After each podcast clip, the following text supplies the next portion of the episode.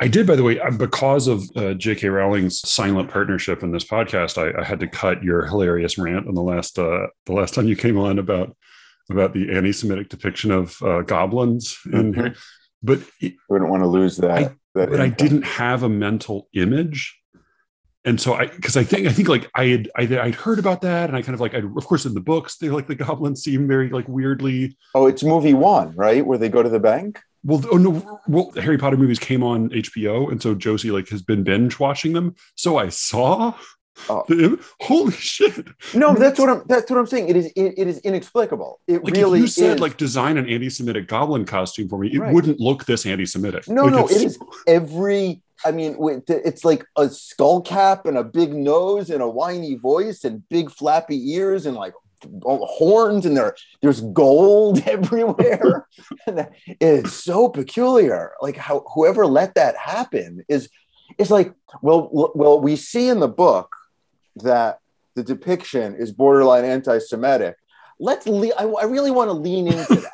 Can we I, I just have one note for the costumer. Can we not can we double down enough. can we really fulfill her vision of how Jewish these money goblins are. Come on, guys. Come on, like yeah, like we, it's we can like we can do it. Like just make him a little shorter. What? Why? He's already such an anti-Semitic. He's like sucking Christian baby blood. He needs to be shorter, just, just a little bit shorter. Can he just have his nose be a little a little more hooked?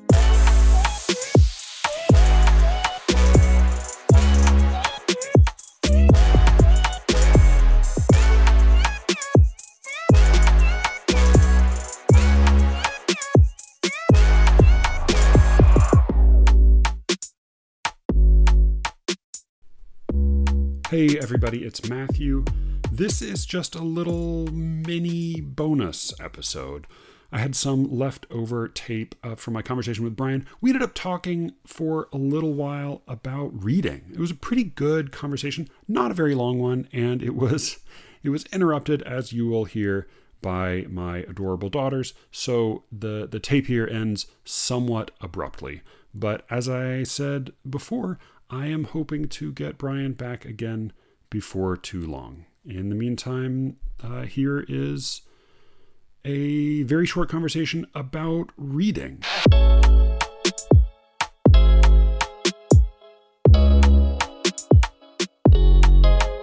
How's how's life? How's writing? How's how's reading for you these days?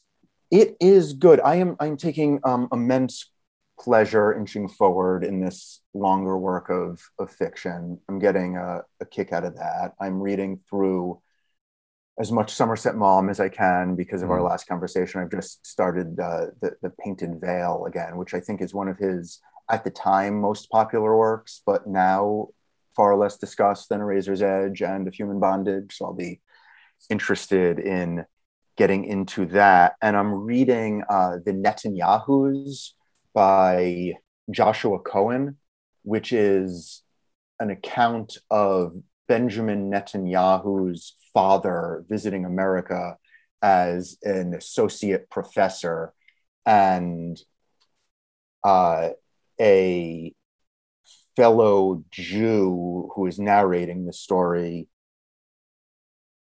talking about his own Judaism and how disappointed he is in the scholarship of Bibi's dad's Hebrew work. And I don't know, it, it's one of these very like self-conscious, very vocabulary heavy novels that have moments of uh, wit and joy, but I am distracted by how smart the the writer Joshua Cohen is and wants us to know he is. So I'm I'm halfway through through that book and um, and I'm struggling with the erudition of of a, the writer, which is uh, some of the problem I had with Charlie Kaufman here. And I don't know, do you? I feel like I know enough words that it's weird when I need to look one up like not, not that I know all the words, but right, I, right, right, I yeah, yeah, yeah. it is so rare that I'm reading a novel that the, the, the linguistic precision is worth my recognizing that the author chose this word. Do you agree with that or, or disagree with that? I just don't. I mean, it, it, makes me crazy with Nabokov, who has has that. Like we, we were taught what's the word for a story that's told so much that it, it, it seems like it should be real. Like a is there a word for that? Yeah, it's like um, it's pro- apocryphal. So is that not? Oh, like, oh, okay, yeah, yeah, right, yeah. right. So uh, an apocryphal story that we are told about Vladimir Nabokov Oh, I don't know this. that, that came up over and over again in graduate school, and I've heard it since, is that, and I've heard different versions of it, but it's you know somebody coming to him and saying, "Hey, I want to be a writer. Um, how, how am I good enough, or, or should I should I go be a writer?" And he says, uh, "Not do I. I'd love to see your manuscript, and not what what are you reading." But but um, he points outside and to, to a tree and says, "What's the name of that that type of tree?" And the guy's like, "I don't know. I don't want to be a botanist. I, I want to be a writer." And he's like, "If you don't know the name of that tree, you're never going to be a writer." And I, to me, that's Right. like the opposite of everything I've ever thought about literature, where like weird expertise tends to get in the way of, of literature in, in my mind, and like naming the tree seems almost always the wrong decision because like why would your character know the name of that tree and Right. like unless you're writing about a botanist and like if if it's not the character if it's a narrator like really why would the narrator know the name of that type of Mhm. tree and I, I i find the same feeling with like any specificity or any like particular vocabulary where it's like unless the main character is some specifically and necessarily erudite guy why is he using these words? And, and, and Joshua Cohen does get away with it in the Net, Yeah, yeah, yeah. Netanyahu's, where the character is a professor, so okay. But like when you talk to professors or you are told a story by a professor, they don't use these intimidating polysyllabic uncommon words because that would make them pricks, you know? And like I don't I don't understand the, the value in Nabokov or in Joshua Cohen of of using words that I need to look up or of of playing games where they're showing off how much they know about minor elements that aren't important to the plot. And I I find, you know, in, in the John Gardner and everybody else theory of writing fiction, where like it's never good to to wake your reader up from the dream of the text, and you can wake your reader wake your reader up either with something that doesn't make sense in the text, or a grammatical mistake, or you know anything that we see as postmodern now, where the postmodernists would yell at John Gardner and say, "You're awake, you're awake, Yeah, the yeah, reader's yeah. awake already." Like it's not a matter of waking readers up; they're awake, so take advantage of the fact that they know they're reading and give them more games and more obstacles, and you know show yourself as a writer while you're writing because you're not fooling anyone anyway. I don't believe that. I, I believe No. that you can, really fall into the trance of especially a novel, but a movie or television show or song or opera or whatever. And to awaken the reader from that trance really is doing the reader a disservice. I And- completely agree. And other than, you know, I, I, I think uh, some very unusual works of postmodern fiction, like, for example, City of Glass by Paul Auster, which is all about a detective who writes detective fiction, becoming a detective and falling into the same tropes that he writes. Like, that to me is a wonderful intellectual game to play. And I think Paul Auster does a great job playing that game, but that does not provide the same pleasure of being lost in the dream of reading a typical literary novel or watching a typical movie or a television show or opera or ballet or wh- whatever other work of art or even um, non-narrative art a work of, of visual art that you can get lost in.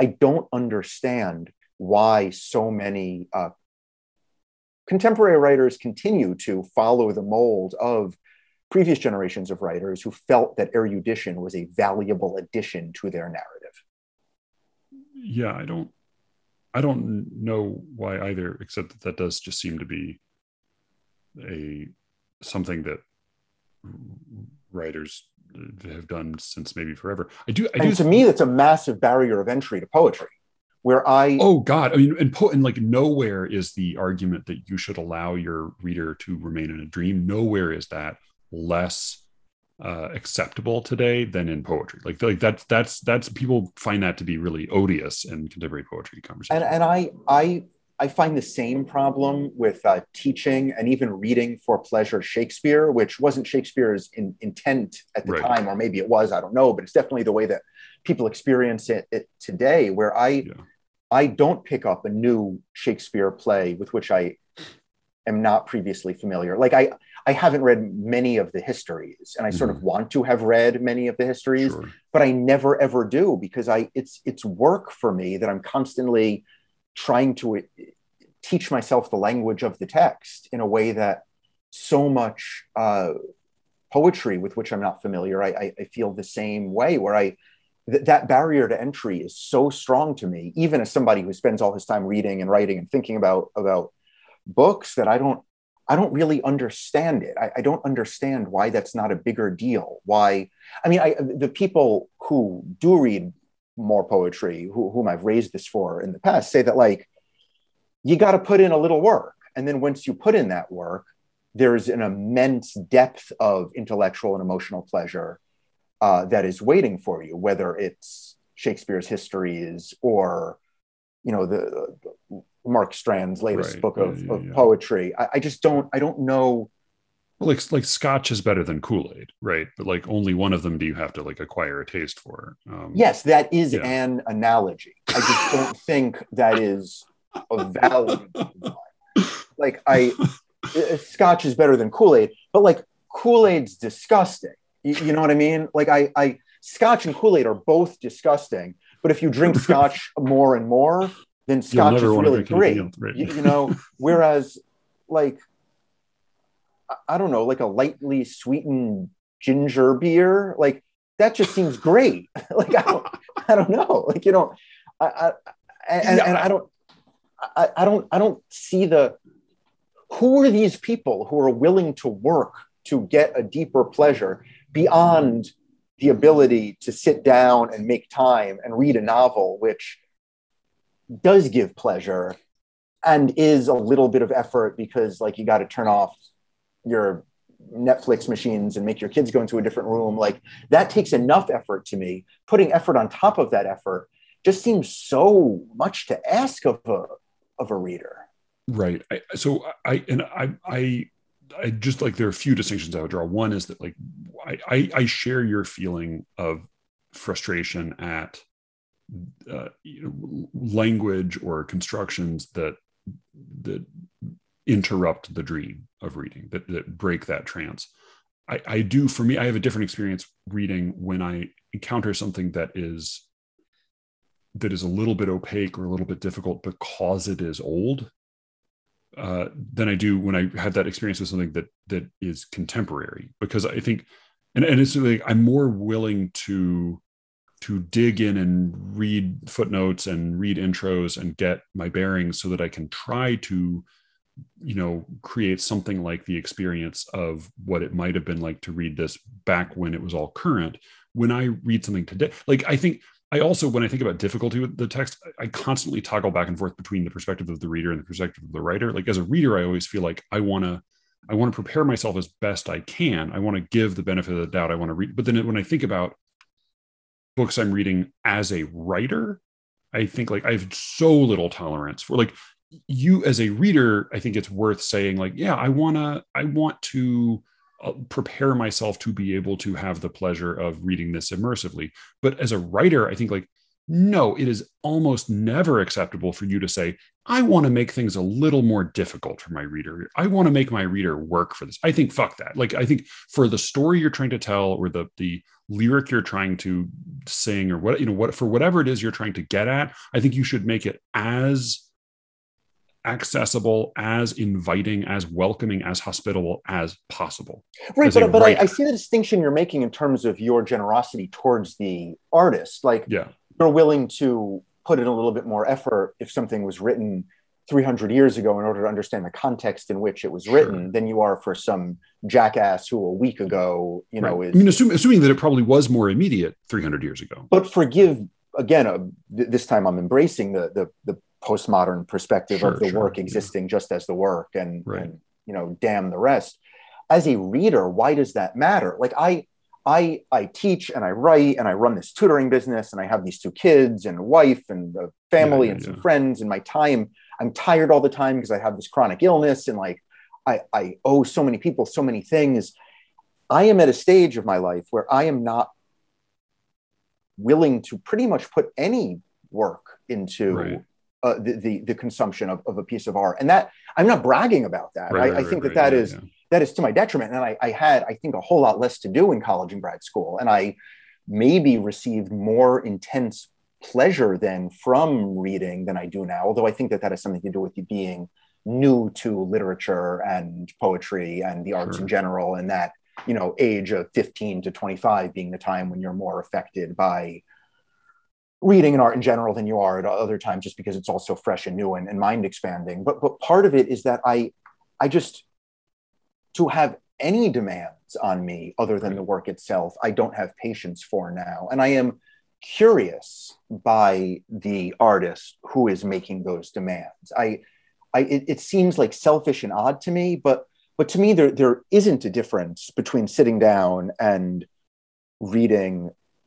Again, I'm, I'm, using Shakespeare as an example. Sure, because sure, Shakespeare yeah, is yeah. so obviously like the best writer. Right. Like I that, that I'm saying that like it's this is so clearly about me and not about the intention of of the artist. Because right now I I don't see why anybody is putting themselves in the category where they have to do where they're demanding more work of an audience member. Right. Well, uh, well, but I think yeah, but see, I think that's the key. Is like anybody who's demanding more work of an audience member is doing it now right? Like Shakespeare wasn't demanding the work of looking words up that you don't know anymore because people did know that like right but but, right. but my, my my point is is that is that i i share your frustration with those people doing it now but i am resigning myself um unhappily to the fact that i am accidentally putting shakespeare in that same category that I yeah, yeah, yeah, I have stopped reading anything that requires me to sit with a glossary or a dictionary or have pre-read for it. And I I used to I used to say I just don't want to humor the jackass who's giving me all this work. And now I realize maybe there's just this other category of of art that I, I don't have time for anymore. I'm not interested in. And in that same category is Shakespeare and the contemporary writer, which to me gives more credibility to the contemporary writer. Because what that contemporary writer is doing is saying, like, hey, people are willing now to put in a little bit more time to understand, you know, Milton. So, like, all I'm asking you to do is put in a little bit more time, and you might receive the same depth yeah, yeah, uh, of experience as as Milton provides. Right. So I, I guess to me, there's then two questions because I, I, feel I feel a similar exhaustion, and I definitely have less stamina for for difficult reading than than I have had at other times in my life. So I think like there are let's say like if I'm going to do some reading, and some of the reading I do is going to be low effort, you know, high caloric reward, then a lot of that is going to be relatively light fare that's like contemporary fiction or something like this to the extent to which I have any stamina in me for difficult reading, almost all of that is going to be something uh, old and that has already been influential. Mostly because I I feel like the my I have a better bet of reading something good by working hard at it by reading something that's survived for you know at least a century or two or twenty. Um, I I I don't spend very much time at all like I, I basically if something is known to be very difficult now i'm highly skeptical and am much less likely to sit down and say all right i really want to bother to do this unless i have some other prompting or unless like a certain number of people have told me oh no this is really really good you have to read it an, an exception would be like I, I also then read uh, obnoxious, fragmented contemporary poetry because I do a fucking poetry podcast and have conversations with people, and partly because it's fun to gripe about it. Totally. Um, my, yeah. my, my, the question that I have for you is have you within the last decade done the work, done the heavy lifting for a piece of, you know, century or many centuries old work of, of literature or poetry and felt profoundly moved by it in the way that I remember feeling profoundly moved by literature when I was 22 and rarely do now. Should I? Is it worth it? Is there? I mean, I I I, uh, besmirch the Aeneid in, in front of you. I, I yeah, think yeah. because I, I, I never seriously read it. I, I read it too quickly in, in college, and I I have it on my shelf here, and I sure, I picked sure. it up and I read 30 random pages. I tried to find Dido and I read some Dido, right, and I'm right, like, right. all right, this is I don't know something, but kind of boring. And like, I don't really get what's going on here. So I'm not going to go back to it. And I, and I realized that that was like the first time I've gone back to something that is difficult in a decade. Would you recommend that I try to force myself back into that undergrad and grad school mindset and and find classics that I that I haven't yet read? Like I, I really enjoyed Anna Karenina when I read it, but Yeah, that didn't yeah. feel like heavy lifting to me. That that felt like fun novel reading. Yeah. Um and so I don't know. I mean, so I you also you you went to a good college, and and I know Columbia in particular has a like a does a uh, does a little bit more of a great books. Thing. They do a full everybody reads, you know, Yeah. from from Homer through Right. contemporary classics in Right. literature and um, philosophy, which has its flaws, uh, but I, I, I think was great. It right. was really yeah. great. so I, I was a drama major at a state school and, like i mean no I, like honestly i didn't really begin my like serious reading until after graduating from hopkins like it was Right. really like only in my my mid late 20s that i like sat down and said like oh i should actually bother to read all this stuff so I, I have found it very rewarding i also don't i wouldn't want to encourage you to read anything you don't want to read but i i, I have found it like reading uh, i read don quixote a few years ago um, and it's you know you have to i had to continually like reframe myself in in the you know in the in trying to read it a little bit at least a little bit with the mind of somebody who might have been reading it at the time uh, but yeah i mean it, it is it was not as easy to devour as like zone one but Right. it No, was- no, you're- but it, but you're it was but like i did find it like it, I I keep thinking about it. Like there, it's it is really moving, especially when you get to the end of it and you see sort of this this big shape. So yeah, I mean, I I loved uh like Horace has been like I he went from being a poet I had read not at all when I was 26 to being like one of my favorite poets, despite my not really having much Latin and having you know to look at the on Foss translation and um but yeah, I mean, so th- that's taken some some lift. But I mean, again, another part of that too is that is that really good, really old works tend to be. It's sort of like seeing the original version of something you've seen a million copies of. They tend to be entertainments, right? Especially works Yeah. translation. Like like the Odyssey is just like a really fun adventure story. oh man, And- yeah. I mean, the, and, and, I, Don I mean, I Quixote like, is like a fascinating, like wacky guy novel, surrounded yeah. by enablers, and like And so I mean, some of it is is like is really and like Moby laugh Dick out loud like, funny. is right, and Moby Dick is like, especially the beginning and the end, like a wonderful jockey jocular account of a guy who wants to make some money and goes on a whaleboat and like boy did he find more than he was asking for you know like it Yeah, yeah. it is so I, I i wonder whether i am discussing works that especially in translation are alive and exciting um hello Hey. can you can they hear me they can't hear me can Here, they? me- okay, hold on a second. I'm gonna uh I'm gonna um here, what am I gonna here? All right. Thanks. Música